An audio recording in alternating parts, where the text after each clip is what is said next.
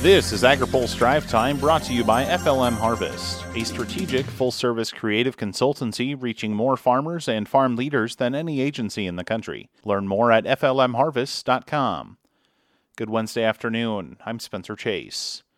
The Department of Agriculture is working on determining the right approach for producer assistance during the coronavirus pandemic. Speaking to reporters today, Ag Secretary Sonny Perdue said USDA is currently having daily meetings internally and with commodity and congressional leaders to find the right approach. Uh, our goal is to get it done sooner rather than later, but we want it done done very with it very inclusively as well. And we're in the process right now of collecting proposals and uh, ideas from every sector affected, so we can be as balanced and fair in the in the allocation of the nine and a half billion dollars, as well as what we have currently in CCC.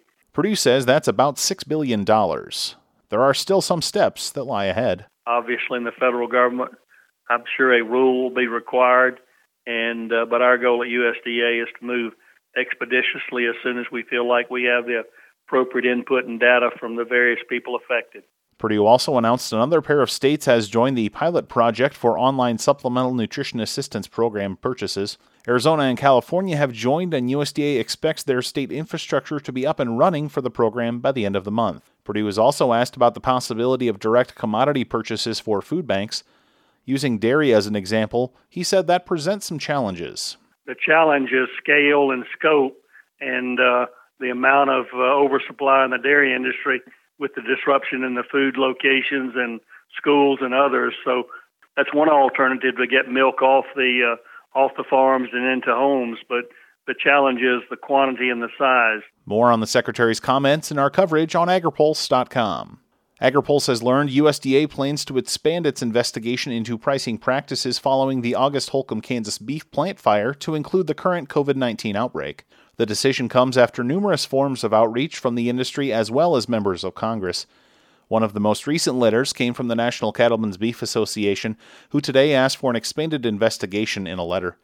NCBA's Ethan Lane says similar pricing issues are being observed now as to what was seen in August. Part of the frustration that we've heard from our members around the country is, you know, we've been expecting the results of that that original investigation for quite some time, and and you know clearly the problems that were identified then uh, are, are are still very much a factor in the market and, and impacting our producers. So it's time to take that data and, and, and wrap that investigation up, get the results out, and if there is wrongdoing identified, uh, in, engage Department of Justice to, uh, to, to follow their course of action on that piece. Many in the beef industry say the coronavirus reaction in the markets is only shining a spotlight on beef market problems that were already in existence.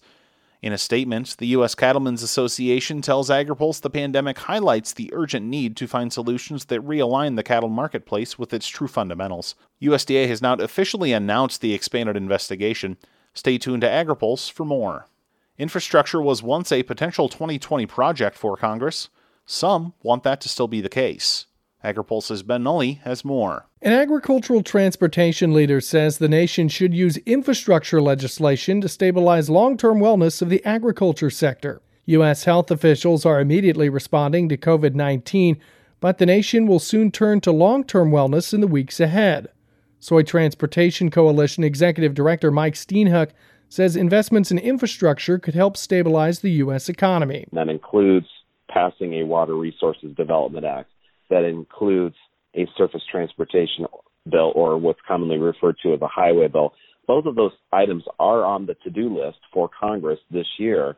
And so I think it would be a wonderful signal to the American people and to the broader, you know, economy that we're continuing to invest in ourselves. Before the U.S. coronavirus outbreak, the House Transportation and Infrastructure Committee was hoping to have a draft WRDA bill by later this spring.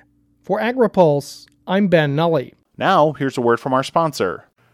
Today's AgriPulse update is brought to you by FLM Harvest, a strategic full service creative consultancy proud to reach more farmers, farmer boards, and food and commodity associations than any agency in the country. Learn more at FLMHarvest.com. That's all for today's drive time. For more agriculture, trade, environment, and regulatory news, visit agripulse.com. Reporting in Washington, I'm Spencer Chase.